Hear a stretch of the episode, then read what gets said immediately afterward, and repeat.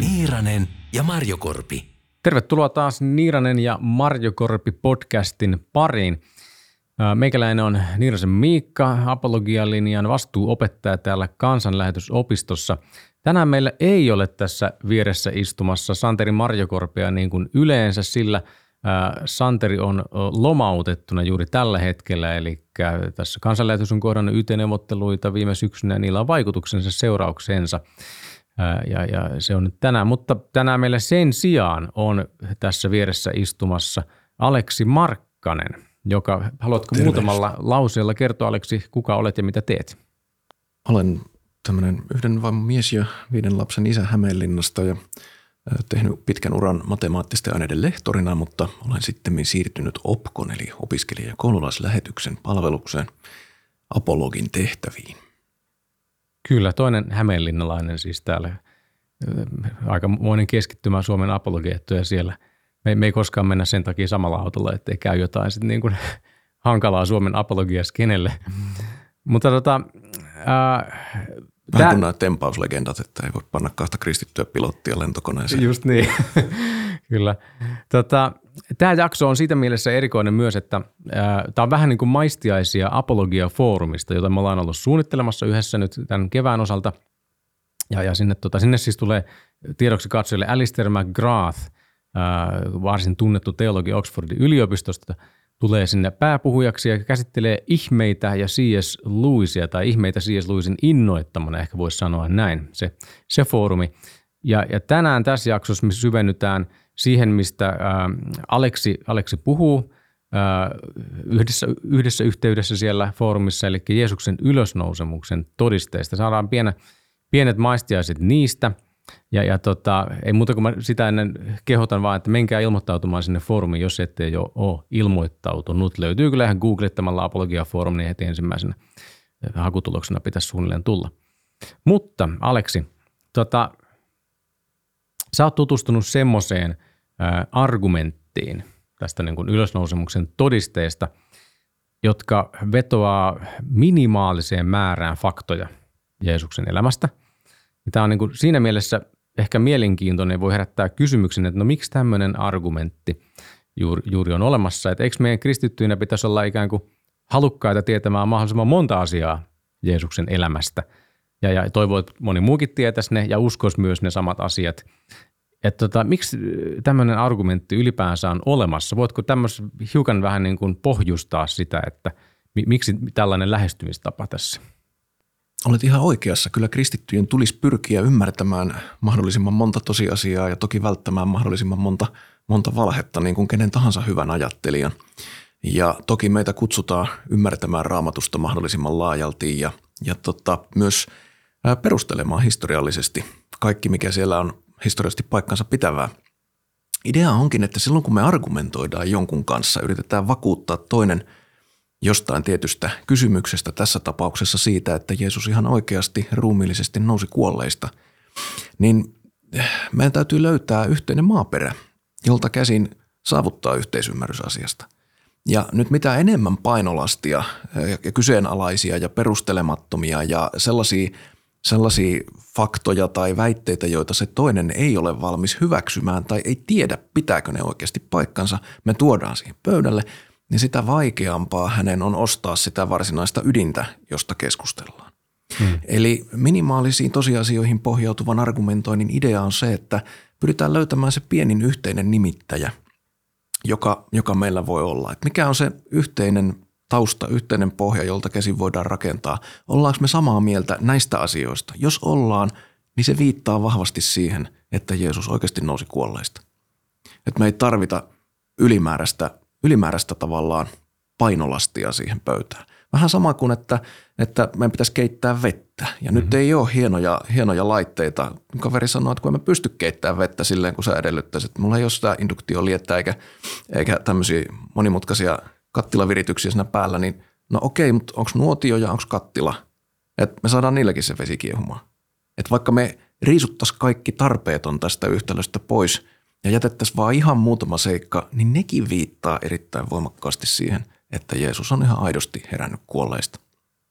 Voisiko tätä pitää vähän tämmöisenä erikoistapauksena muutenkin melko yleisestä apologeettisesta suhtautumistavasta siten, että otetaan jotakin ihmisille vaikkapa yleisiä kokemuksia, intuitioita tai tieteellisiä tosiasioita, jotka ihmiset niin kuin jakaa varsin laajasti ja lähdetään siitä päin niin kuin rakentamaan sitten vaikkapa joidenkin päättelyiden ja argumenttien kautta sitten keissiä siitä, että – no ensinnäkin, että Jumala on olemassa, mutta lopulta myös, että Jeesus on myös lihaksi tullut Jumala ja niin poispäin. Voisiko tämä, voisiko nämä, tämä olla hyvä tämmöinen ajatuskehikko, mihin sijoittaa tämä? Joo, siis kyllä se laajemminkin on viisas lähestymistapa, että jos sä yrität, yrität vakuuttaa toisen jostakin yhdestä asiasta, niin, niin älä ota siihen mukaan semmoisia kehällisiä juttuja, joista, joista toki myös haluaisit ehkä hänet vakuuttaa, mutta joihin uppoo sitten oma tuntinsa, kun niitä, niitä käydään läpi. Hmm. Että Greg Koukl suositteli muun muassa kuunneltuaan, kuunneltuaan tuota lentokoneessa, miten hänen takanaan oleva kristitty veli todisti väkevästi molemmille naapureilleen, jotka ei neljään tuntiin siitä mihinkään päässeet, niin hän veti siihen mukaan Harmagedonin taistelut ja, ja nuoremman kreationismin ja kaiken muun tämmöisen ylimääräisen, sitä tilannetta varten ylimääräisen, jos hän halusi tutustuttaa vierustoverinsa Jeesukseen niin miksi ottaa sellaisia aiheita, jotka ei liity siihen asiaan, jota nyt käsitellään oikeastaan muuta kuin kehällisesti. Aivan, ja neljä tuntiakin on aika pitkä aika, että voi olla, että sulla on arjessa katsojalle hiukan lyhyemmät eh, niin kuin sekunnit käytössä monesti. Kyllä. Se on yksi syy tähän pienimmän yhteisen nimittäjän etsimiseen. Joo. Okei, no hei, tota, mennään itse argumenttiin vähän sitten jo, lähdetään sitä käsittelee. Ja ensimmäinen kysymys nyt voisi olla, että, että Jeesuksen elämä, sehän on täynnä tapahtumia ja seikkoja evankeliumeissa – että siellä voisi lähtökohtaisesti kuvitella, että jonkin verran valinnanvaraa löytyisi, mihin keskustellaan, mutta nyt kun puhe on tietysti ylösnousemuksesta, niin jotenkin tätä silmällä pitäen tässä argumentissa on niin kuin, valittu ne faktat tai valikoituneet ne, ne faktat, joista puhutaan. Osaatko sanoa, tai voitko sanoa siitä, että no, miksi ne on just nyt nämä faktat, ja ehkä vielä sen, että kuka itse asiassa tätä niin kuin valikointia on niin kuin – harrastanut, mistä tämä on peräisin tämä ylipäänsä keneltä?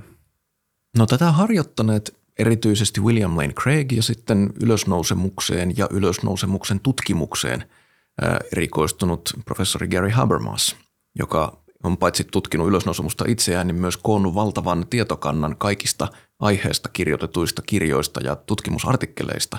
Ja hän on tarkastellut, että mitä mieltä ylösnousemustutkimus laajemmalti on – näistä, näistä tota, teemoista, jotka liittyy.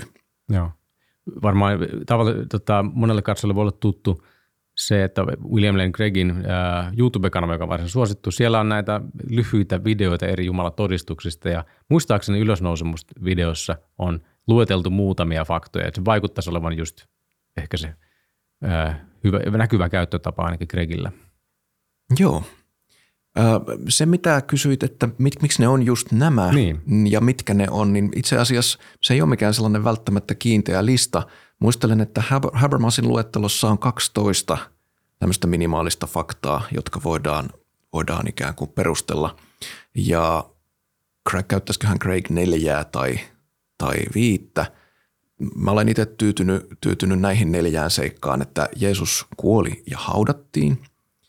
Hänen hautansa – löydettiin tyhjänä kolmantena päivänä hänen telotuksensa jälkeen. Hänen oppilaillaan oli kokemuksia, jotka he tulkitsivat niin, että Jeesus on jälleen hengissä. Ja hyvin varhain, hyvin keskeiseksi ja hyvin laajalti ää, omaksuttiin sellainen käsitys, että, että Jeesus on jotain varsin outoa. Eli hänestä muodostettiin hyvin outoja ja poikkeuksellisia ainutlaatuisia uskomuksia juuri näiden kokemusten perusteella. Hänestä alettiin väittää jotain jokseenkin pöyristyttävää juutalaisessa kontekstissa. Olennaista on siis se, että nämä niin sanotut minimaaliset tosiasiat on sellaisia, että tutkijat jokseenkin katsomuskannastaan riippumatta myöntää, että tämä kuuluu historialliseen peruskallioon. Eli, eli vaikka henkilö olisi agnostikko, ateisti, juutalainen, buddhalainen tai evankelinen kristitty, niin he on silti tulleet samaan lopputulemaan, että Jeesus erittäin varmasti – kuoli järkevän epäilyn ylittäen. Meillä ei ole mitään syytä väittää, että hän jäi ristiltä henkiin tai, tai se oli joku toinen, joka sinne oikeasti ripustettiin. Muuta kuin 600 vuotta myöhemmin muslimiapologit sitten rupesivat kääntämään tilannetta ympäri esimerkiksi. Aivan, eli, eli kuolia haudattiin, tyhjä hauta, ää, opis, ää, opetuslapsien ilmestyskokemukset Jeesuksesta vähintäänkin ja sitten Jeesuksesta esitetyt väitteet, jotka ei oikein istu muuhun muottiin tai on ainutlaatuisia häntä koskien ja outoja. Joo. Näistä Mike Likona jättää tämän tyhjän haudan pois, koska hän ei pidä sitä Gary Habermasin kokoamaa no reilua 67 prosenttia tutkijoiden yksimielisyyttä niin kuin riittävän vahvana, jotta voidaan puhua ihan oikeasti historiallisesta peruskalliosta.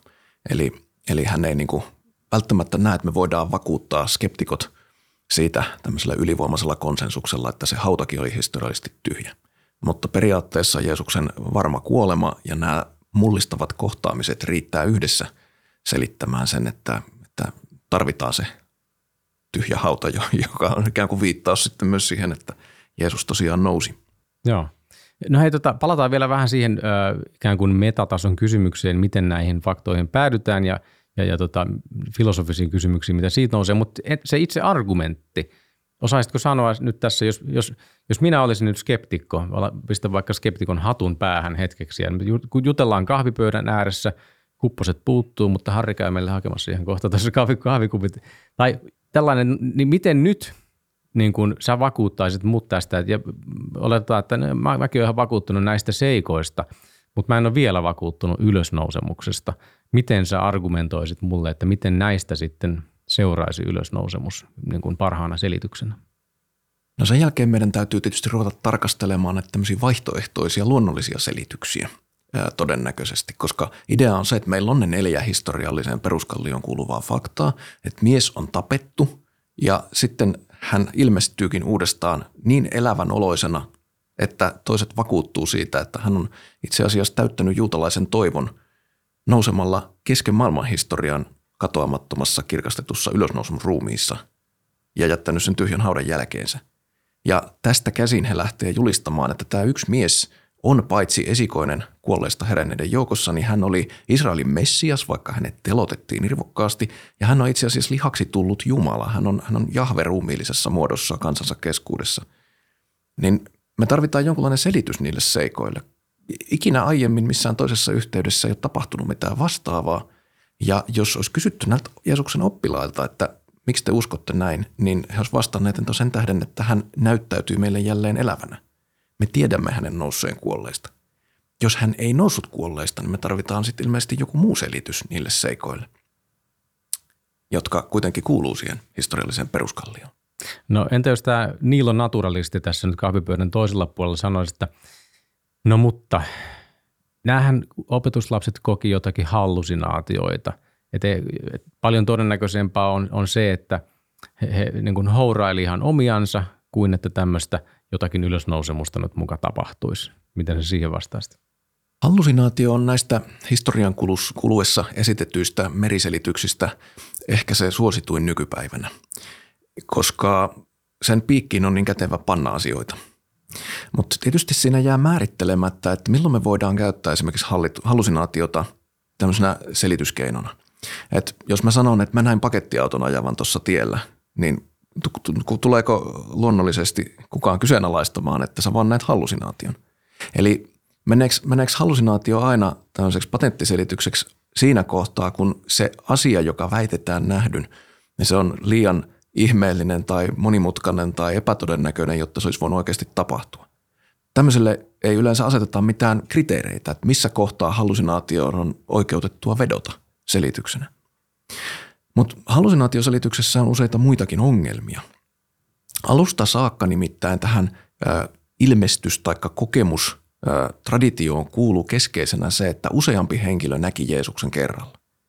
Ja hallusinaatiot on luonteeltaan asiantuntijoiden Frank Larön ja Andre Alemanin, jotka on psykologia ja psykopatologi, niin tota, ne on yksilökokemuksia samaan tapaan kuin uni. Se vaan tapahtuu valvettilassa.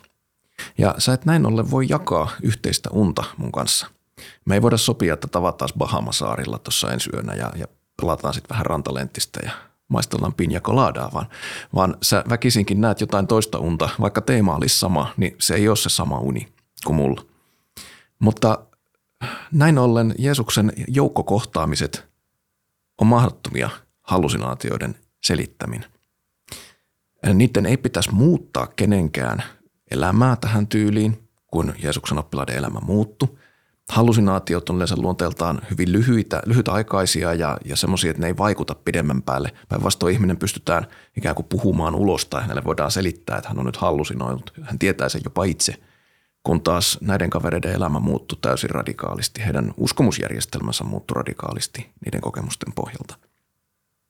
Hallusinaatiota tapahtuu ihmisille, jotka odottaa – intensiivisesti jotain tiettyä tapahtuvan, sen tähden, jossa lähdet pyhinvaellusmatkalle paikkaan, jossa Maria väitetysti on ilmestynyt sadoille ihmisille ja sä odotat kovasti näkeväsi jotain tällaista, niin sitten voi olla, että sä koet siellä jonkinlaisen subjektiivisen manifestaation. Mutta Jeesuksen... valmiiksi ehdollistunut jo sille niin kuin mahdolliselle hallusinaatiolle. Juurikin näin. Mutta Jeesusta seuranneet naiset, jotka meni sitä hautaa ikään kuin avaamaan, että saisivat voidella hänen ruumiinsa, niin eivät odottaneet, että se ruumis olisi puuttunut sieltä, eikä hänen oppilaansa kukaan odottanut yhden ihmisen nousevan kuolleesta kesken maailman historian. Hmm. Eli tässä pannaan kärry hevosen eteen. Et me, me joudutaan etsiä selitystä sille, minkä tähden he alkoi uskoa, että yksi ihminen on voitu herättää ruumiillisesti kuolleista siinä tulevassa ruumiissa, joka kaikki ihmiset saa historian lopussa, jos näin ei oikeasti tapahtunut. Et sen sijaan me otetaan kätevästi selitykseksi sille, sille niin kuin väitteelle tämmöinen kokemus, mutta kun me tarvittaisiin sille kokemukselle selitys ensin. Mm. Ja selitys sille kokemukselle luontevimmin olisi se, että he, he aidosti tapasivat tällaisen anomalian. Ja sitten he alkoivat myös uskoa tällaiseen mahdollisuuteen. Eli hallusinaatio voi sisältää vain jotain sellaista, mikä on valmiiksi jo ihmisen mielessä. Se on täysin mielen sisäinen tapahtuma. Ja henkilö ei siis voi hallusinoida mitään sellaista, mitä hän ei valmiiksi ole mieltänyt mahdolliseksi. Aivan. Esimerkiksi äh, Nikodemus ei olisi voinut hallusinoida, että Jerusalemin temppeli muuttuu avaruusraketiksi ja lentää taivaalle, koska hänellä ei ollut sellainen ajatus kerta kaikkien käsite maailmassaan. Joo. Aivan, eli, eli hallusinaatio on vähän tämmöinen yksityisluontoinen asia, eli sam, vähän samaan tapaan kuin jos vaimoni on nähnyt unta, että mä oon jotakin pahaa tehnyt hänen unessaan, niin hän saattaa hetken olla siitä aamulla vihainen – en, en kommentoi, onko näin käynyt vai en, ei, mutta tuota, Tähän on yleismaailmallisempi maailmallisempi ilmiö kuin luulinkaan. Saattaa olla, mutta tuota, sehän hälvenee siitä myös aika nopeasti, sillä ei ole loppupäivää muuttavia seurauksia yleensä sen enempää, puhumattakaan loppuelämään muuttavista seuraavista seurauksista. Okei. No hei, toi... Voidaan kuvitella tähän verraten, että joku, joku ottaa eron sen takia, mitä sä teit niin se olisi yhtä paksu niin väite. viime yönä ja, ja rupeaa sitten käymään oikeutta mm. asiaan liittyen. Valmis käräjöimään sen eteen. Kyllä, joo. Se olisi, se olisi sama, samaa luokkaa. No hei toinen vielä, ennen kuin jatketaan jälleen niihin filosofisempiin kysymyksiin. Toinen ö, vastaväite, mikä varmaan kuulee jatkossa yhä enemmän Suomessakin, koska muslimimaahanmuuttajien ja muslimiväestön määrä kasvaa. Muslimeillahan on tapana jotenkin kyseenalaistaa tästä näistä faktojen joukosta – varmaan se Jeesuksen kuolema ylipäänsä. Miten sä tähän vastaisit? Ehkä sielläkin on pientä hajontaa, että mitä lähdetään kyseenalaistamaan, mutta tämä on ymmärtääkseni aika yleinen tapa. Se on aika yleistä ja nyt ensimmäisenä täytyy huomata, että nyt me ei etsitä vaihtoehtoista selitystä niille tosiasioille, mm, totta. Vaan me kyseenalaistetaan yksi sellainen tosiasia, joka kuuluu sinne historialliseen peruskallioon. Kyllä. Eli todisteet Jeesuksen kuoleman puolesta – on jokseenkin vakuuttavia. Niitä löytyy useammasta itsenäisestä lähteestä. Meillä ei ole mitään kilpailevaa aikalaisselontekoa Jeesuksen kohtalosta. Näihin kärsimyskertomuksiin liittyvät tämmöiset kehälliset yksityiskohdat on hyvin uskottavia. Ja näin ollen jopa tämmöiset äärimmäiset skeptikot, jotka muuten on valmiit kiistämään sen ylösnousemuksen, sanoo, että Jeesuksen kuolema on ihan kiistatonta – et sen rinnalla 600 vuotta myöhemmin laadittu sepustus siitä, että, että Allah sai jonkun toisen näyttämään Jeesukselta, jotta Jeesuksen ei tarvinnut profeettana kärsiä mitään näin häpeällistä, on tällainen aika ad hoc selitys, jolla ei ole historiallista tukea. Mm, kyllä, lähteet ei, ei vaan niin kuin mainitse tällaista. Tota, okei, äh, no joku saattaa miettiä sitä nyt, nyt jos niin kuin – on kuunnellut tätä meidän keskustelua, tuu että no tässähän nämä tyypit puhuu historiaa ja päätelmiä ja argumentteja, mutta hän ei ole koskaan historiaa opiskellessaan tullut tällaiseksi, tällaisia niin kuin miettineeksi. Ja, tu, ja monella saattaa sitten ehkä olla sekin tuntuma, että no itse asiassa voi olla, että ää, historian piirissä tämmöisiä ei oikein ole sovikkaan miettiä. E- Eli toisin sanoen tässä vaikuttaisi olevan lisäksi, että on tämmöisiä niin kuin yleisesti jaettuja historiallisia tosiseikkoja, joiden pohjalta päätellään, niin pitäisi ainakin olla jonkinlainen lupa päätellä, niin kuin pitää yhtenä mahdollisena lopputuloksena sitä ylösnousemusta. Mutta vaikuttaa siltä, että moni, moni niin kuin varsinkin yliopistomaailmassa sanoo näin, että no, ei- ei me harrasteta tämmöistä yliluonnollisia, tämmöistä yliluonnollista selittämistä. Niin, tota, ja tämä on vähän erilaista kritiikkiä kuin se, että et lähdettäisiin vaikka jotain näitä faktoja kiistämään. Miten tällaiseen niin kuin filosofiseen, tieteen filosofisempaan vastaväitteeseen kannattaisi yrittää pureutua? Ja silloin me tosiaan siirrytään vähän niin kuin metatasolle tässä ylösnousemuskeskustelussa ja kysytään, että minkälaiset on historiografian pelisäännöt, saako historian puitteissa ottaa ihmeisiin kantaa. Ja syy tietysti on se, että me kärsitään edelleen valistusajan varsinkin Humin perinnöstä, joka, joka oli voimakas ihmeiden kriitikko ja kyseenalaisti sen, että ihmeitä voisi edes koskaan niin kuin todistaa tapahtuneen, koska, koska jokainen todistus aiheesta on, on tota, kyseenalaistettavissa siksi, että ihmiskunnan yhteinen ja yhtenäinen kokemus on sitä vastaan. Ja tietysti tämä, tämä päättely on jo kyseenalaistettu moneen otteeseen menestyksekkäästi. Itse asiassa juuri tänä iltana Porissa Veritas-foorumissa väitellään ihmeiden mahdollisuudesta ja todistettavuudesta.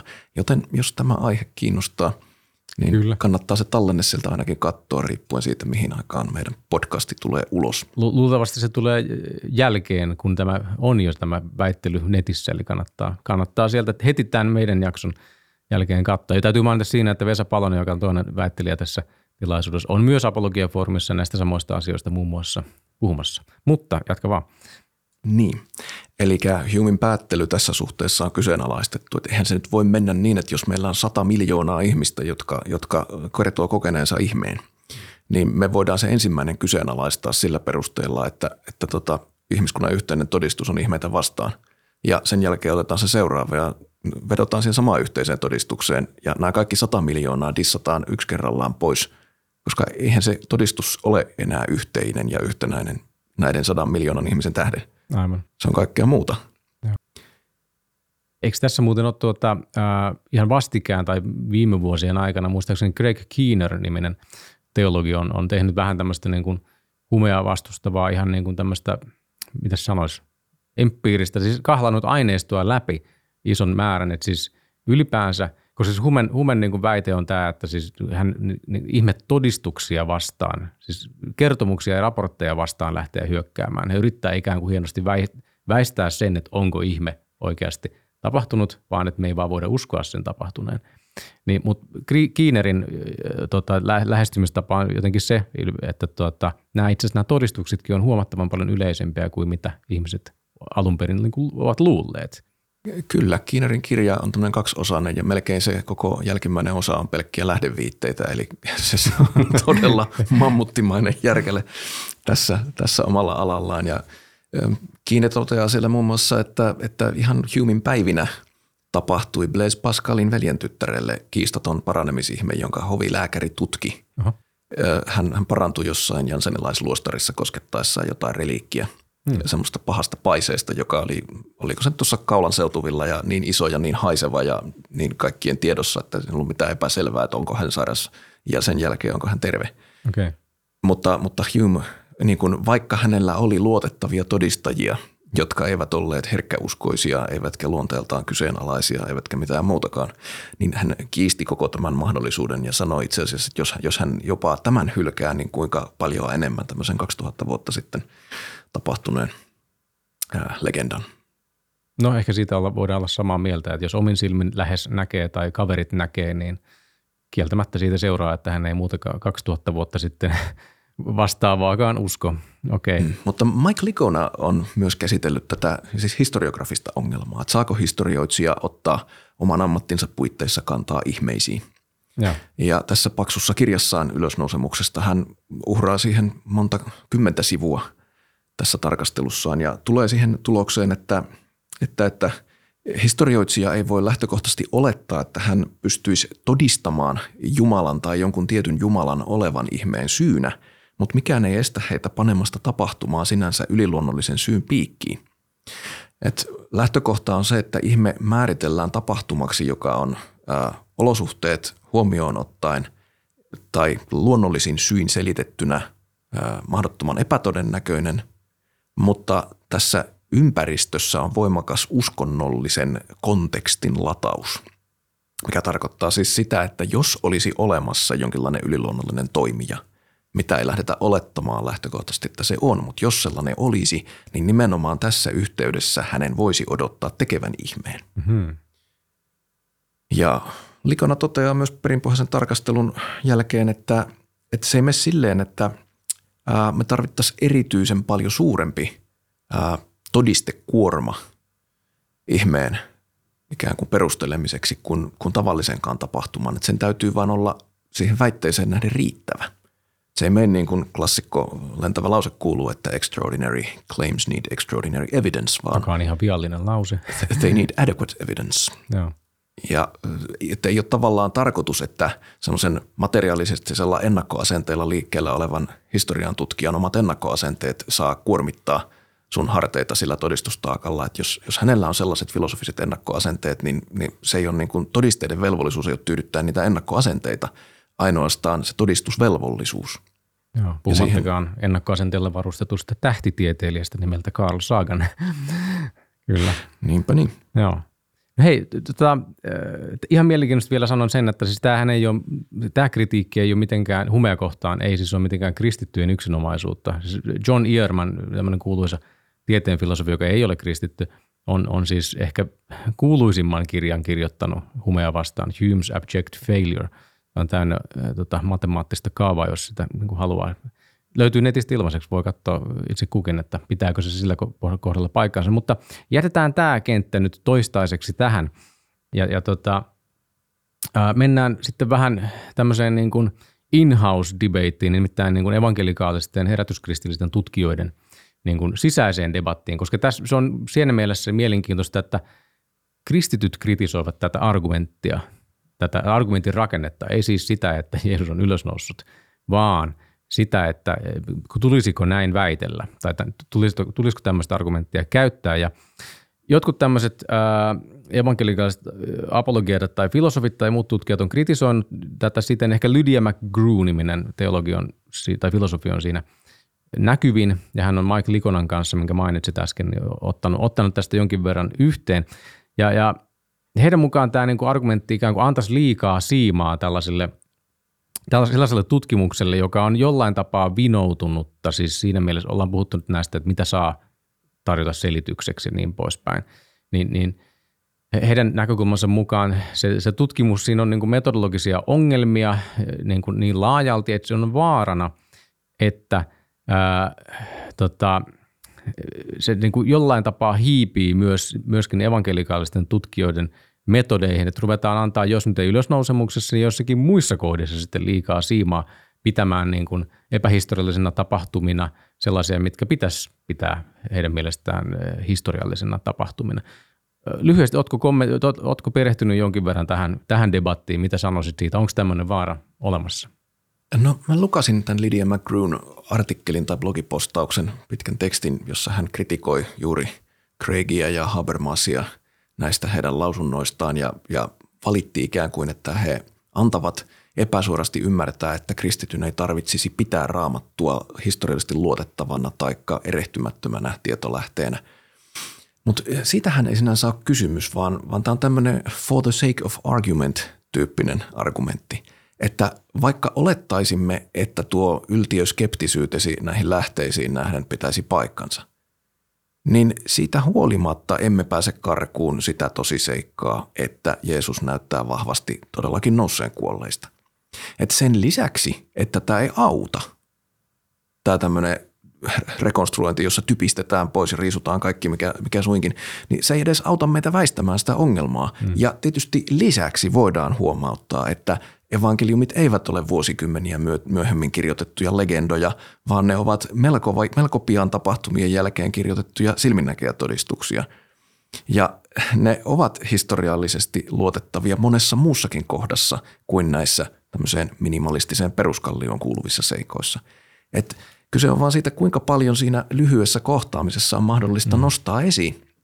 tällaisia seikkoja ja kuormittaa ikään kuin sitä keskustelua sillä, että ei riitä, että sä otat nämä minimaaliset faktat huomioon, jotka jopa äärimmäisen kriittiset skeptikot myöntää, vaan sun pitäisi tavallaan hyväksyä myös tämä ja tämä ja tuo argumentti, kun eihän se normaali keskustelukumppani, varsinkin tämmöisessä tavallisessa kohtaamistilanteessa, ole perehtynyt kaikkeen siihen tutkimukseen. Mm.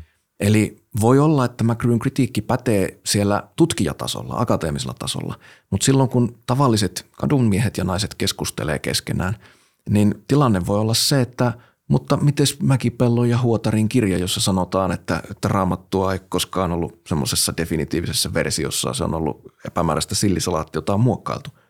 Niin siinä menee sitten jo kelpo tuokio, kun selitetään, minkä takia Mäkipelto ja Huotari on erehtyneet.